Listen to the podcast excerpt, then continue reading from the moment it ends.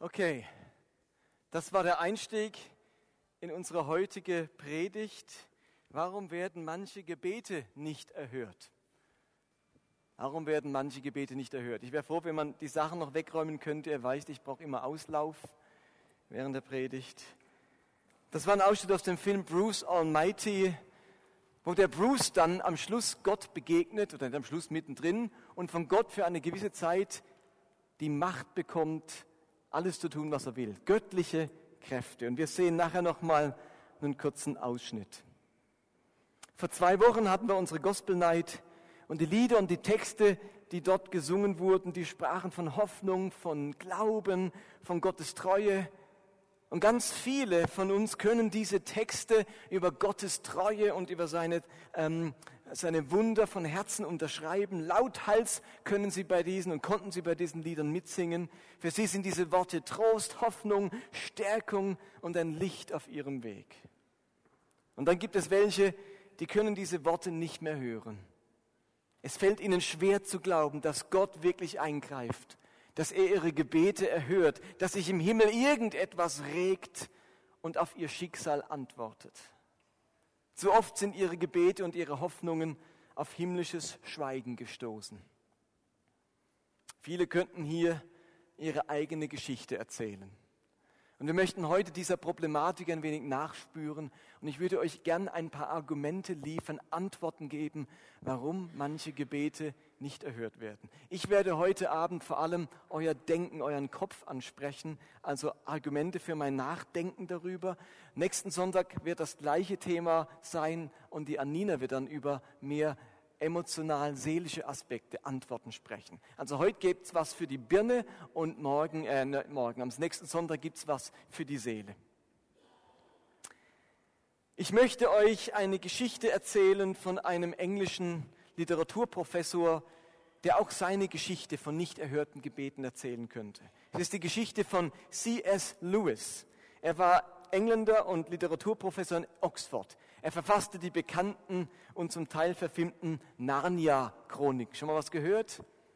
Ziemlich bekannter Autor, ein Zeitgenosse und Weggefährte von Tolkien, der Herr der Ringe geschrieben hat. Und er schreibt in einem seiner Bücher folgendes, mit zehn Jahren musste, oder ich erzähle es euch, in zehn Jahren musste er zusehen, wie seine Mutter an Krebs, an Krebs litt. Einmal erholte sie sich, wie durch ein Wunder, in Reaktion auf seine kindlichen Gebete, aber nur um dann zwei Monate später doch zu sterben. Jahre später wurde dann bei seiner Verlobten Joy Gresham der gleiche Krebs diagnostiziert, der seine Mutter umgebracht hatte. Plötzlich wurden alle seine Kindheitsschrecken wieder lebendig und ein weiteres Mal betete er seine kindlichen Gebete und hoffte auf Gottes Eingreifen. In der Genesungsphase heiratete Louis seine Verlobte, aber sie starb bereits fünf Jahre nach der Hochzeit. Noch in seiner Trauer, während der Zeit seiner Trauer, schrieb Louis das Buch über die Trauer. Und dort schreibt er seine Beobachtungen über die Qualen seiner dahinsterbenden Frau nieder und wagt es dann zu fragen, ob Gott nicht in Wirklichkeit einfach nur ein kosmischer Sadist ist, dem es Spaß macht, Menschen Leid zuzufügen. Wie unser Bruce Almighty, zerschmettere mich, du bist der, der deinen Job nicht macht, voller Zorn und voller Anklage. Und er schreibt dann, ich zitiere jetzt aus seinem Buch, was jedes Gebet und jede Hoffnung erstickt, ist die Erinnerung an all die Gebete, die Joy und ich dargebracht haben und an all unsere falschen Hoffnungen. Nicht bloß Hoffnungen, die unser eigenes Wunschdenken gezeugt hat, sondern Hoffnungen, zu denen wir ermuntert, ja gezwungen wurden, durch falsche Diagnosen, Röntgenbilder, ein merkwürdiges Nachlassen der Krankheitserscheinungen, ja durch eine zeitweilige Besserung, die hätte als Wunder gelten können. Schritt um Schritt wurden wir in die Irre gelockt. Immer wieder, so oft er besonders gnädig schien, hat er in Wirklichkeit die nächste Folter vorbereitet.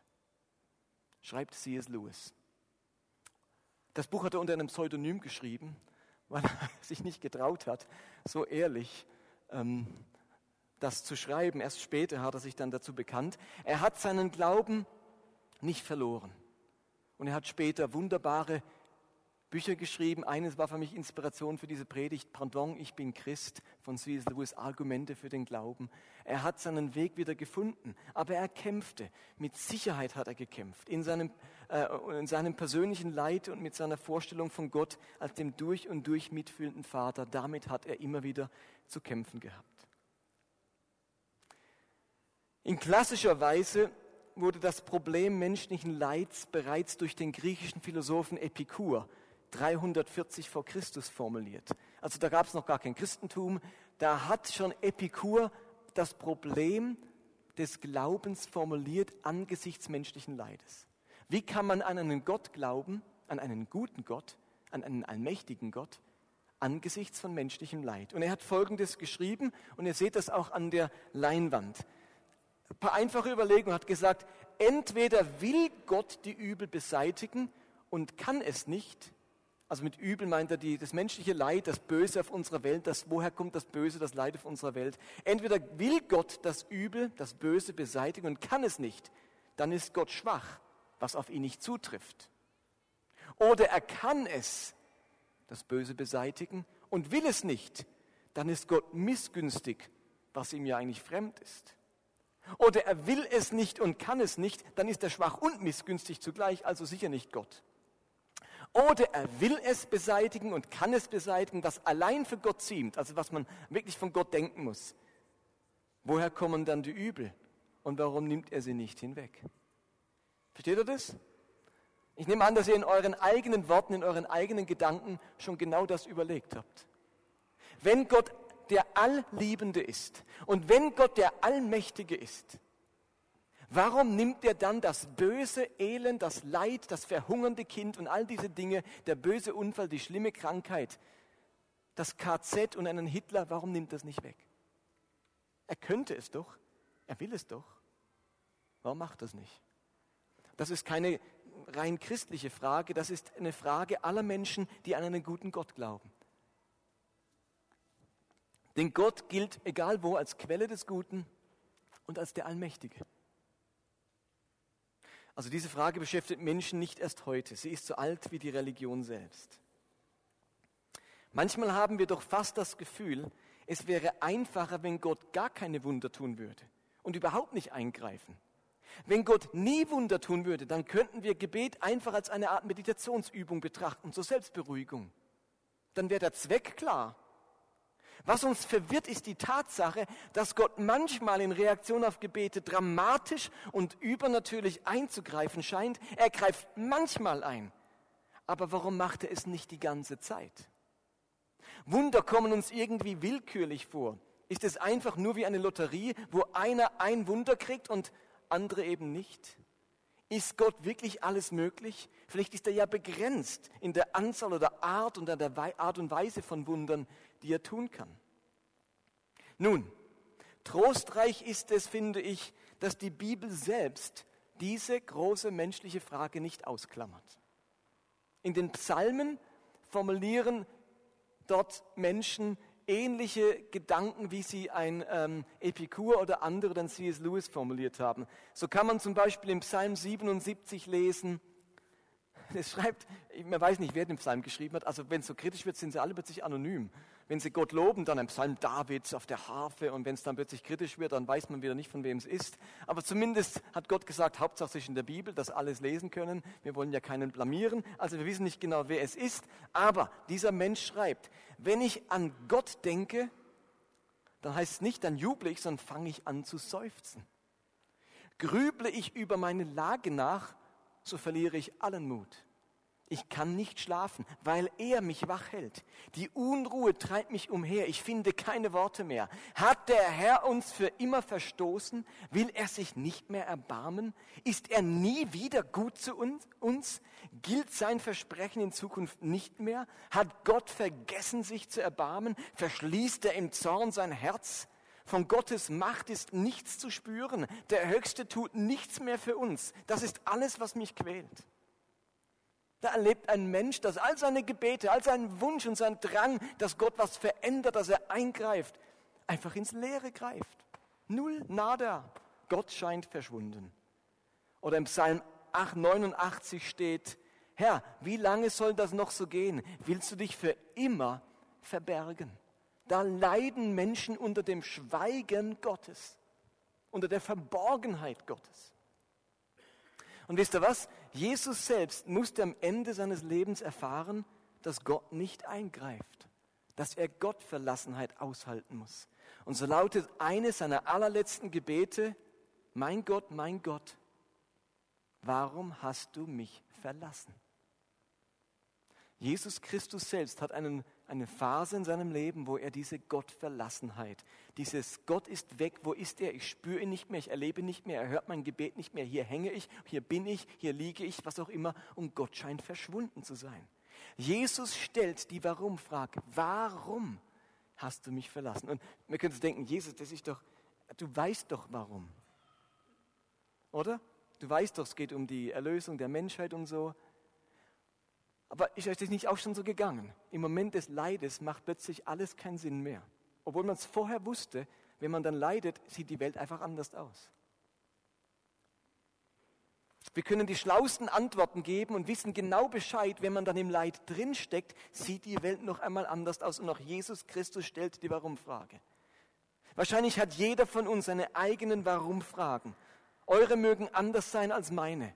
Warum diese Krankheit, dieses Leid, dieses Schicksal, diese Depression, diese Not, diese Einsamkeit? Egal was eure Frage sein mag. Wir möchten versuchen, heute und am nächsten Sonntag Antworten zu geben und zu versuchen, damit ein bisschen Ruhe in die Seele kommt. Oder wir uns wenigstens verstanden fühlen. Und ich möchte euch heute, ich glaube vier, sind es vier auf eurer Liste, ich glaube vier Argumente bringen warum Gott manchmal Gebete nicht erhört. Nun, erstes Argument. Seid ihr parat? Hallo, alle da? Nochmal richtig hinsitzen. Das erste Argument kommt aus dem ganz gesunden Menschenverstand heraus. Manche Gebete werden nicht erhört, weil sie unvernünftig sind. Also die erste Antwort auf unsere Frage, warum manche Gebete nicht erhört werden, betrifft die vielleicht eher nicht so wichtigen Gebete. Aber wahrscheinlich ist es nicht schlecht, damit einmal anzufangen. Wenn wir manchmal einfach kurz über die Sachen nachdenken würden, die wir sagen, wenn wir beten, dann würden wir merken, dass sie entweder bedeutungslos sind oder einfach sinnlos, unvernünftig. Gehört ihr auch zu den Leuten, die regelmäßig über einen Parkplatz beten? Natürlich sagt die Bibel, dass jedes Haar auf unserem Haupt gezählt ist. Aber wenn Gott anfängt, wegen jeder Kleinigkeit auf dieser Erde zu intervenieren, dann würde die Welt im Chaos enden. Jeden Tag suchen Tausende von Menschen einen Parkplatz in dieser Stadt Basel. Was soll denn Gott jetzt tun? Soll er das Auto von Herrn Müller nicht anspringen lassen, damit er nach, nach dir in der, in der Stadt ankommt und du seinen Parkplatz bekommst, den er sonst gehabt hätte? Versteht ihr, was soll denn Gottes machen? Oder, oder mit meinen Schülern bete ich immer, na, das kommt noch, das kommt noch. Oder stellt euch vor, ihr seid irgendwo auf dem Lande unterwegs und stellt fest, dass euer Sprit zur Neige geht. Ihr seid irgendwo hinten im Baseltal, wie nennt Balstal, wie heißt denn das bei euch da irgendwie? In so einem Tal da in der Nähe. Und euer Sprit geht zur Neige. Und dann betet ihr wie die Wilden, dass noch eine Tankstelle kommt. Ihr Lieben, wenn nun hier aber keine Tankstelle ist, was soll denn Gott jetzt tun? Soll er kurz bevor ich um die Ecke fahre eine Tankstelle mit himmlischen Servicekräften auf die Kuhweide fallen lassen? Vielleicht gibt es Menschen, die an solche eine Art von Wundern glauben, aber ich habe schon Schwierigkeiten darauf zu vertrauen, dass Gott gelegentlich Kopfschmerzen heilt oder mir Geduld mit meinem Temperament schenkt, geschweige denn, dass er eine Tankstelle erscheinen lässt, versteht ihr? Manchmal sprechen wir einfach Gebete und überlegen uns gar nicht, wie massiv Gott auf die Erde eingreifen müsste, um unser Anliegen zu verantworten, weil so viele Menschen, so viele Faktoren damit verbunden sind. Also manche Gespräche machen nicht wirklich Sinn. Äh, nicht Gespräche, Gebete. Manche Gespräche machen auch keinen Sinn, aber äh, manche Gebete machen keinen wirklichen Sinn. Ich glaube nicht, dass Gott jede Kleinigkeit und muss Gott, also mikrokosmisch müsste er alles regeln. Ähm, das Leben läuft manchmal einfach. Zweites Argument. Manche Gebete werden nicht erhört, weil sie widersprüchlich sind. Auch wenn unsere Gebete mehr Sinn haben als die eben genannten, sollte uns Folgendes bewusst sein. Es gibt auf der Erde 6,6 Milliarden Menschen. Was bedeutet, dass in diesem Moment viele Millionen Gebete zum Thron Gottes aufsteigen. Und die Erfahrung lehrt uns, dass viele Tausende dieser Gebete sich gegenseitig widersprechen. Und da ist das halb ernst gemeinte Gebet des Fußballfans. Der will, dass seine Mannschaft gewinnt, während auf der anderen Seite des Stadions ein Mann in einem anderen Trikot ernsthaft dafür betet, dass seine Mannschaft gewinnen möge. Versteht ihr? Mit meinen Schülern, das wollte ich vorhin sagen, habe ich angefangen, am Anfang dürfen sie Gebetsanliegen sagen und dann beten wir dafür. Und versteht ihr, eines der ersten Anliegen war, für der FCB zu beten. da sagte ich, hör zu, Sportgebete sind verboten. Ich sagte, wir können beten, dass sich keiner verletzt vom FCB. Aber was machen wir mit all den Schülern, die in Zürich in Religionsunterricht gehen oder in Bern und beten, dass der FCZ oder sonst oder die Young Boys gewinnen. Und Gott sagt, Mist, jetzt muss ich auch noch parteiisch werden. Wessen Fan bin eigentlich ich? Versteht ihr? Jetzt könnte man sagen, ja alles halb so wild, aber vielleicht wird es schon ein bisschen ernster. Da ist das Gebet einer Braut um Sonnenschein am Tag ihrer Hochzeit, während der Bauer auf dem Nachbargrundstück sich sein Getreide anguckt und um Regen betet. Oder stellt euch vor, ihr besteigt einen Zug und habt es eilig, zu einem ganz wichtigen Treffen oder zum Flughafen zu kommen, weil ihr schon etwas spät dran seid. Und ihr beobachtet die Uhr am Bahnsteig und betet, dass der Zugführer früher wegfährt als geplant, damit ihr euren Anschlugsflug oder Zug nicht verpasst. Und in dem Moment bewegt ihr einen Mann mit rotem Gesicht, der den Bahnsteig entlang rennt, im letzten Moment einsteigt und Gott dankt, dass der Zug Verspätung hat. Wessen Gebete beantwortet Gott in solchen Momenten? Das um frühere Abfahrt oder das um Verspätung? Vielleicht keines von beiden, weil es so am besten für das ganze System wäre. Für die Tausenden von Leuten, die in Züge ein- und aussteigen an diesem Tag und darauf angewiesen sind, dass der Fahrplan eingehalten wird und alles seinen natürlichen Lauf nimmt. Ist es nicht wahrscheinlicher, dass in den meisten Situationen Gott unsere Gebete voller Mitgefühl anhört und uns in unserer Not begegnet, aber ganz bewusst zulässt, dass das Leben abläuft wie normal. Überlegen wir einen Moment, wie es wäre, wenn Gott Regenwolken und Fußballmannschaften beeinflussen würde und jedem einen, um jedem einen Gefallen zu tun. Wenn wir glauben, dass eine unendliche Anzahl dieser relativ kleinen Ereignisse in jeder einzelnen Minute durch das ganz bewusste Eingreifen eines Gottes bestimmt wird, der sich als eine Art Manager für Details betätigt, passiert mit unserer Theologie etwas sehr Beunruhigendes. Das Gebet ist dann nicht mehr die entschlossene Hinwendung zu Gottes souveräner Weisheit, der wir uns unterstellen, sondern Gott selbst wird zu so etwas wie einer kosmischen Version eines Flipperautomaten, der auf Wunsch seiner Geschöpfe irgendwelche Hebel umlegt und Wetterfronten, Fußballereignisse und den Weltmarkt neu arrangiert. Versteht ihr? Und wenn Gott, der gerecht ist, der Braut dieselbe Macht gibt, Gebetsmacht, das Wetter zu verändern, wie dem Bauern, was passiert dann, wenn sich ihre Gebete widersprechen? Wie soll ich davon ausgehen, dass in den himmlischen Sphären Fußballergebnisse nicht schon vorherbestimmt sind?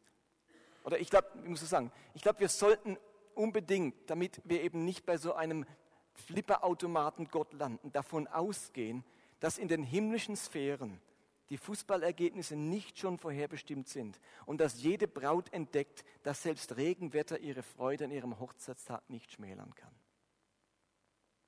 Okay? Verstanden bis dahin? Manche Gebete werden nicht erhört, weil sie sich irgendwo widersprechen. Und auch wenn Gott in einer überdimensionalen Welt lebt, wir leben in einer eindimensionalen Welt. Jetzt fragt ihr vielleicht, warum sollen wir dann überhaupt für kleine Dinge im Leben beten? Warum uns nicht einfach dem göttlichen Schicksal ergeben? Nun, wir sollen für kleine Dinge beten. Erstens, weil Beten Beziehungspflege mit Gott ist. Es ist ein Privileg, dass Gott uns zuhört, wenn wir ihm erzählen, was uns bedrückt. Und es ist ganz natürlich, ihn um Hilfe zu bitten. Kommunikation und Austausch sind Kennzeichen jeder liebevollen, lebendigen Beziehung. Wir beten auch für Kleinigkeiten, weil wir es Gott erzählen wollen. Aber es muss nicht heißen, dass Gott jede Kleinigkeit uns eben das Gebet für den Sieg des FCB erhören wird. Wir beten auch für Kleinigkeiten, weil manchmal Gott uns damit überraschen will, dass er eines unserer kleinen Gebete beantwortet, vielleicht weil er sieht, dass es eben nicht nur ein kleines Gebet ist, sondern unabsehbare Auswirkungen auf den Rest unseres Lebens hat. Nehmen wir einmal an, die beiden Fahrer, die um einen Parkplatz beten, befinden sich auf dem Krankenhausparkplatz. Und nehmen wir einmal an, der eine Fahrer dass, dass, oder dass der eine Fahrer früh dran sein will für ein Vorstellungsgespräch, zu dem man nicht zu spät kommen möchte, während der andere Fahrer auf dem Weg zu einer Routineuntersuchung gleich einen Herzinfarkt bekommt. In so einer Situation habe ich keine Probleme damit zu glauben, dass Gott eingreifen kann und das Gebet des zweiten Mannes erhört, weil sein unbedeutendes Gebet um einen Parkplatz, auch wenn er sich dessen nicht bewusst ist, ganz und gar nicht bedeutungslos ist, wenn er gleich einen Herzinfarkt bekommt. Versteht ihr? Also manchmal erhört Gott so ganz kleine Gebete auch um den Parkplatz, weil dahinter, ohne unser Wissen, etwas ganz, ganz Großes steckt. Und unser Leben ist voll von solchen Zufällen, von denen wir als Christen glauben, dass sie nicht nur Zufälle sind, sondern Momente, in denen Gott freundlicherweise in die kleinen Details des Alltags eingreift, um uns zu beschützen oder zu versorgen. Und noch ein dritter Grund, warum, sich, warum wir für kleine Dinge beten sollen. Nun, für kleine Dinge zu beten öffnet unserem Leben die Augen für die zahllosen versteckten Beweise von Gottes täglichem Segen. Vielleicht sagt Jesus deshalb, dass wir um unser täglich Brot bitten sollen, auch wenn wir in einem Land leben, in dem Nahrungsbeschaffung nur selten eines übernatürlichen Eingreifens Gottes bedarf. Und wisst ihr, was ich gemerkt habe? Ehrlich gesagt, die letzten 40 Jahre war immer Essen auf meinem Tisch, ob ich gebetet habe oder nicht. Versteht ihr? Ich lebe in einem Land, wo Nahrungsbeschaffung kein Problem ist. Aber wenn wir, um Gott, äh, wenn wir Gott um Brot bitten, dann können wir ihm auch danken, wenn wir es eben bekommen. Versteht ihr? Selbst, selbst wenn das Brot vom Bäcker oder von der Mikro kommt. Wenn ich nicht darum bete, kommt es nur vom Bäcker und der Mikro. Aber wenn ich fürs täglich Brot bete, dann kommt es nicht nur vom Bäcker und von der Mikro, dann kommt es von Gott dann habe ich für viele Kleinigkeiten im Leben, für die ich bete, Grund zu danken. Auf der anderen Seite, wenn sich Parkplätze und Regenwolken nicht nach unseren Gebeten richten, sollten wir Gott trotzdem danken, dass dafür einer unserer sechs Milliarden Nachbarn mit einem Parkplatz, dem richtigen Wetter oder dem Ereignis, das er brauchte, gesegnet wurde. Okay, drittes Argument, warum Gott manchmal unsere Gebete nicht erhört. Und das ist, Wegen den Naturgesetzen. Wegen den Naturgesetzen. Damit unsere Welt funktioniert und überhaupt existieren kann, hat Gott ihr Naturgesetze zugrunde gelegt. Dadurch ist die Welt einigermaßen im Lot und es ist Verlass auf sie. Und in diesem Zusammenhang müssen wir uns eine sehr schwierige Tatsache bewusst machen, nämlich, dass Wunder per Definition sehr selten sein müssen. Wunder müssen per Definition selten sein. Viel seltener, als wir es gerne hätten und sehr viel seltener, als es mancher Prediger uns glauben machen will. Wir würden lieber glauben, dass jedes Gebet und Heilung funktioniert, dass jedes Auto, das auf ein Kind zurast, rechtzeitig gebremst wird, dass jede Ehe in Ordnung kommt und dass jeder verlorene Sohn zum Vater zurückkehrt. Wir wissen aber nun, dass Gott Naturgesetze aufgestellt hat, die Leben überhaupt erst ermöglichen. Wir sind dazu berufen, uns diese Welt untertan zu machen, aber wir sind gleichzeitig Teil von ihr und ihren Gesetzen unterworfen. Christen können nicht die Schwerkraft ausschalten, nur weil ein Backstein auf ihren Zeh zu fallen droht oder ein Flugzeug vom Himmel segnet. Segelt, nicht segnet, segelt. Versteht ihr? Wenn Wunder alltäglich wären, wären sie keine Wunder, sondern Alltag. Und die letzten 2000 Jahre Kirchengeschichte haben immer wieder gezeigt, Wunder sind Wunder. Sie sind etwas ganz Wundersames. Sie sind nicht Alltag. Per Definition ist ein Wunder selten. C.S. Lewis hat einmal gesagt, dass Gott gelegentlich das Verhalten der Materie verändert, dass er dies kann und auch wirklich tut, und dadurch das zustande bringt, was wir Wunder nennen. Das gehört zum christlichen Glauben fest dazu.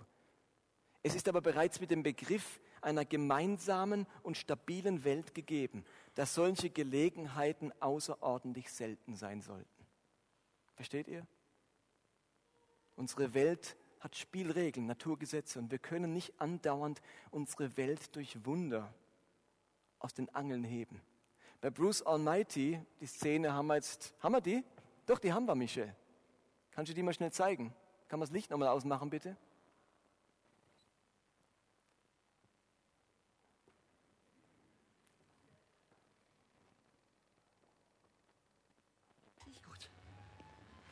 Okay, wie viele Finger zeigen Okay, jetzt ist die falsche, ist doch wieder die alte. Du solltest den Herrn nicht in Vers Kannst du gucken, ob die andere noch kommt? Ja. Er ist inzwischen Zeit vollmächtig und hat ein Date mit seiner Freundin.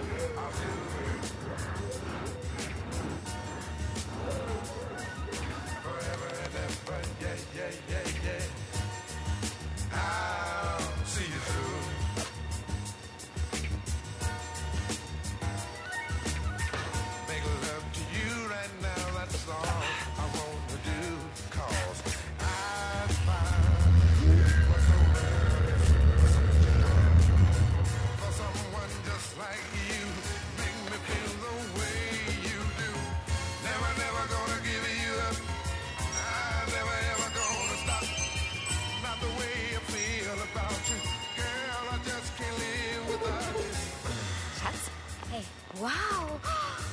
Ich habe noch nie so einen großen Mond gesehen. Wir sollten die Zeit nutzen. Okay.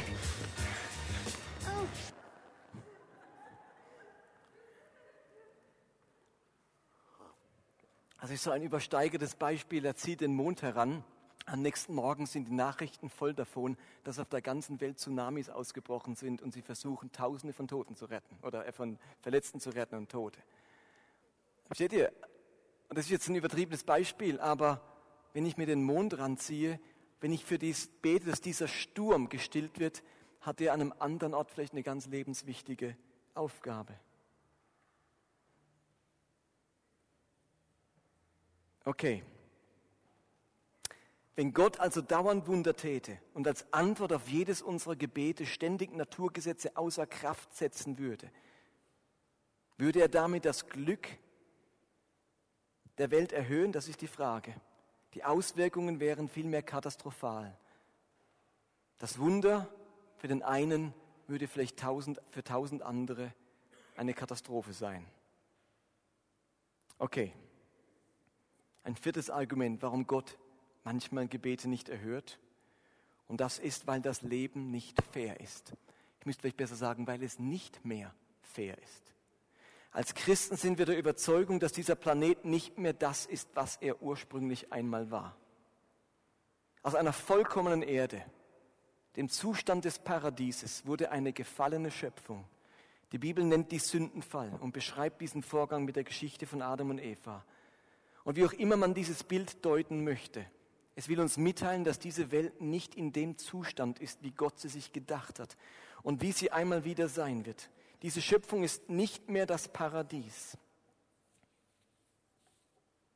Sie leidet unter dem Miteinander von Gut und Böse, vom Schauen und noch nicht Schauen, vom Eingreifen Gottes und dem noch nicht völligen Eingreifen Gottes. Und im Römerbrief drückt Paulus diesen Sachverhalt folgendermaßen aus. Römer 8, da schreibt er, ich bin ganz sicher, dass alles, was wir zurzeit erleiden, nichts ist, verglichen mit der Herrlichkeit, die Gott uns einmal schenken möchte. Darum wartet die ganze Schöpfung sehnsüchtig und voller Hoffnung auf den Tag, an dem Gott seine Kinder in diese Herrlichkeit aufnimmt. Ohne eigenes Verschulden sind alle Geschöpfe der Vergänglichkeit ausgeliefert weil Gott es so bestimmt hat. Aber er hat ihnen die Hoffnung gegeben, dass sie zusammen mit den Kindern Gottes einmal von Tod und Vergänglichkeit erlöst und zu einem neuen herrlichen Leben befreit werden. Wir wissen ja, dass die gesamte Schöpfung leidet und stöhnt wie eine Frau in den Geburtswehen. Aber auch wir selbst warten voller Sehnsucht darauf, dass Gott unseren Leib von aller Vergänglichkeit befreit. Darauf können wir zunächst nur hoffen und warten, obwohl wir schon gerettet sind. Hoffen aber bedeutet noch nicht haben. Hoffen bedeutet noch nicht haben. Denn was einer schon hat und sieht, darauf braucht er nicht mehr zu hoffen. Gottes großartiges, befreiendes Eingreifen, das ist etwas, das in der Zukunft liegt. Darauf warten wir. Aber warten heißt, wir haben es noch nicht. Und Paulus sagt, wir seufzen. Das ist schwierig. Aber das Leben auf diesem Planeten ist nicht mehr fair, ist nicht mehr paradiesisch. Diese Welt ist kein vollkommener Ort mehr. Vieles liegt im Argen. Aber diese Welt, auf dieser Welt ist vieles noch ungerecht, grausam und schwierig. Und davon könnten wir auch alle ein Lied singen. Und ich würde euch gern ein paar Zeilen vorlesen von einem jungen Mann, der auf ein Wunder hofft. Und dann kommt es ganz anders. Ich liebe dieses Buch, das Tagebuch eines frommen Chaoten. Und da schreibt einer so ganz ehrlich, und das war für viele Christen befreiend, sein Tagebuch mit Gott. Wir befinden uns am 26. Dezember, nur kurz, da schreibt er in der Nacht bohrende Zahnschmerzen. 28. Dezember, Samstag. Zahnschmerzen zwar erträglich, aber pausenlos. Anne, also ähm, Adrian heißt der Mann und Anne ist seine Frau. Anne braucht es nicht zu wissen. Sonntag, 29. Dezember. Aufgestanden, Zahnschmerzen, wieder ins Bett. Montag, 30. Dezember. Über meinem Haupte verlöschen alle Lichter. Dienstag, 31. Dezember. Wache um fünf wegen dieser vermaledeiten Zahnschmerzen auf. Trübsal, intensives Gebet auf dem Klo. Vielleicht gehen Sie ja einfach weg, werde immer reizbarer, muss aufpassen, dass Anne nichts merkt. Mittwoch, 1. Januar. 1.30 Uhr, Anne schläft längst, ich nicht. Mein Gebiss steht in Flammen. Da kann ich auch gleich meine Vorsätze fürs neue Jahr schriftlich hinterlegen. Erstens, jeden Morgen werde ich Anne eine Tasse Tee ans Bett bringen. Sie verdient es. Zweitens, jeden Morgen werde ich stille Zeit halten. Nachdem ich Tee gemacht habe, werde Gott mehr von meiner Zeit schenken. Er verdient es. Drittens, ah nee, es war's schon. 10 Uhr bei der Arbeit. Entsetzlich. Bin hundemüde. Nachdem ich noch so lange auf war und über meine Vorsätze gebrütet habe, vergaß den Wecker zu stellen, sodass wir alle verschlafen haben. Anne war auf 100. Gerald, der Sohn, grinste auf seine unannahmliche, unnachahmliche Weise, die einem auf die Palme treiben kann. Zu spät im Geschäft, keine stille Zeit. Zahnschmerzen, entsetzlich, aber ich spüre, dass der Herr zu mir sagt, ich will dich heilen, geh nicht zum Zahnarzt. Gebet ist dran. Klammer, nehme Schmerztabletten, bis Gebet erhört. Donnerstag, 2. Januar. Zahnschmerzen schlimm, Frau hässlich, Sohn lächerlich, Gott nicht existent. Stille Zeit, Tee am Bett. Ha, warum heilt Gott meinen Zahn nicht, wenn er doch angeblich so wunderbar ist? Hosentaschen voller zerknüllter Aspirinschachteln. Fürchte, N schöpft Verdacht.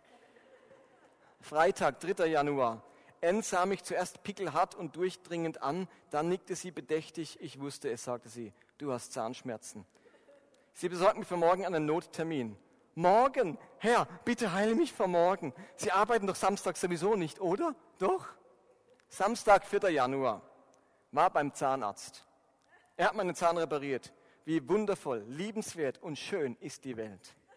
Schwebe nach Hause zu meinem betörenden Eheweib, meinem charmanten Sohn, plaudere dabei mit meinem Gott und Herrn, der mich so lieb hat. Warum in aller Welt machen die Leute so ein Theater, wenn sie zum Zahnarzt sollen? Alles, was man braucht, ist ein bisschen Courage.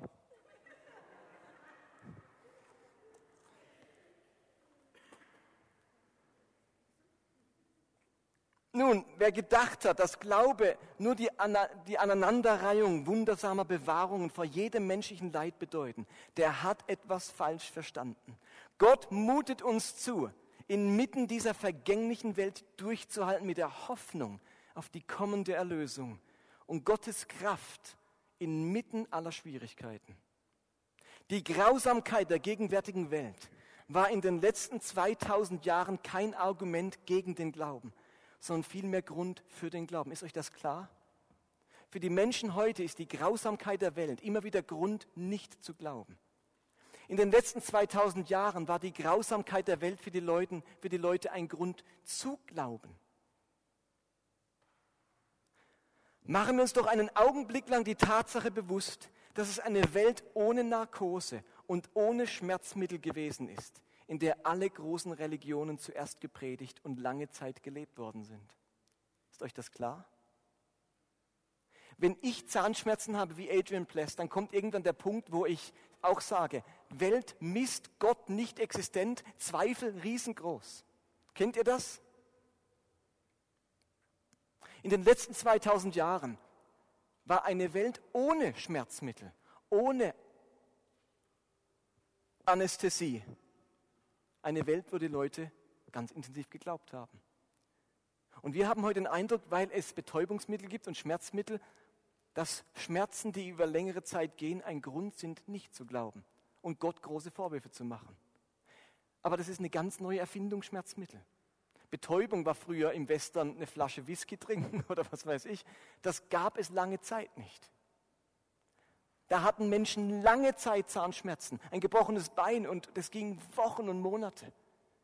Da waren Schmerzen ein Teil unseres Alltags und Leute haben sich gesagt, das leben ich so dass das ein Grund war zu sagen, Gott, an den glaube ich nicht. Wenn ich so lange Zahnschmerzen habe, das ist erst heute ein Grund, wenn man sie durch ein Schmerzmittel sofort wegbekommen könnte.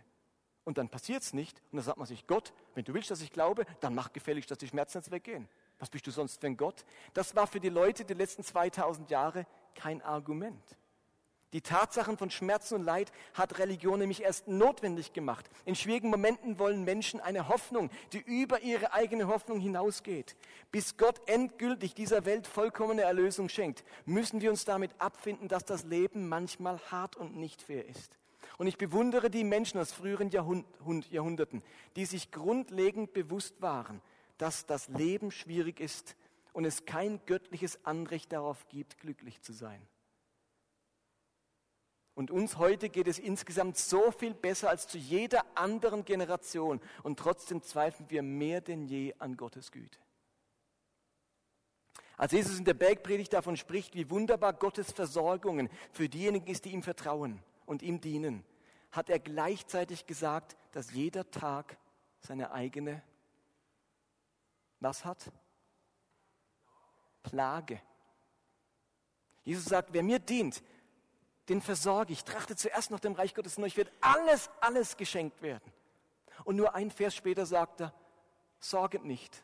Der morgige Tag sorgt für sich selbst, denn jeder Tag hat seine eigene, er sagt nicht Chance, Gelegenheit, Gebetserhörung, Wunder, seine eigene Plage. Das ist dieser eine Aspekt, dass Jesus weiß und Christen immer schon wussten, das Leben auf diesem Planeten ist nicht fair. Jesus hat nicht im Sinn, mit seiner Rede zum Ausdruck zu bringen, dass Gottes Versorgung bewirkt, dass das Leben zum Schlaraffenland wird. Selbst wenn Gott uns versorgt, bleibt die Lebensrealität bestehen, dass das Leben immer wieder schwierig ist. Man kann also zusammenfassen, manche Gebete werden nicht beantwortet, weil die Schöpfung der Vergänglichkeit unterworfen ist und noch nicht vollkommen vom Tod und dieser Vergänglichkeit erlöst ist. Und leider wird das Leben unter solchen Umständen zwangsläufig auch schwierig sein. Okay, das waren nun einige Argumente, warum manche Gebete nicht erhört werden, die vor allem auch unser über Nachdenken darüber prägen sollen. Vielleicht verstehe ich nun diese verwirrende Tatsache nicht erhörter Gebete etwas besser. Vielleicht kann ich mir besser einen Reim daraus machen. Wenn nun aber mein Gebet um die Linderung meiner Zahnschmerzen, um den Sieg über diesen Krebs, um die Rettung meiner Ehe oder die Rückkehr meines Kindes, das auf die schiefe Bahn geraten ist, nicht erhört wird, dann können diese Argumente den Schmerz und die Verzweiflung nicht wirklich lindern. Das ist mir völlig bewusst. Diese Argumente können helfen, nicht mehr so mit Gott zu hadern. Sie können die wirren Gedanken in Ordnung bringen aber sie trösten nicht wirklich den Schmerz der Seele. Und Anina wird am kommenden Sonntag ein paar Argumente für die Seele bringen. Trost für die Seele, Stärkung der Seele, selbst dann, wenn Gebete nicht erhört werden. Ich möchte, dass ihr heute wisst, dass ihr mit eurem Fragen, mit eurer Frage warum, nicht alleine seid. Ihr teilt eure Erfahrung unerhörter Gebete mit vielen anderen Menschen. Es gibt Gründe dafür, es gibt Erklärungen dafür. Es tut trotzdem weh. Aber vielleicht macht Gott und sein Wirken wieder etwas mehr Sinn inmitten meines Schicksals. Und angesichts der vielen Fragen, die das Leben mit sich bringt, auch das Leben mit Gott, hat der Apostel Paulus ein Gebet formuliert, das ich euch gerne vorlesen möchte und das wir gerne zum Abschluss miteinander beten können. Es steht in Römer 11, Vers 33. Ich lese es euch erst einmal vor. Da sagt Paulus, wie groß ist doch Gott? Wie unendlich sein Reichtum, seine Weisheit, wie tief seine Gedanken, wie unbegreiflich für uns seine Entscheidungen und seine Pläne. Denn wer könnte jemals Gottes Absichten erkennen? Wer könnte ihn beraten? Wer hätte Gott jemals etwas gegeben, das er nun von ihm zurückfordern könnte? Denn alles kommt von ihm, alles lebt durch ihn, alles von, vollendet sich in ihm. Ihm sei Lob und Ehre für immer und ewig. Amen, sagt er. Ich möchte euch einen Moment geben, diesen Text nochmal für euch zu lesen. Ein Timeout mit diesem Text. Michel, du kannst ihn vielleicht gerade stehen lassen.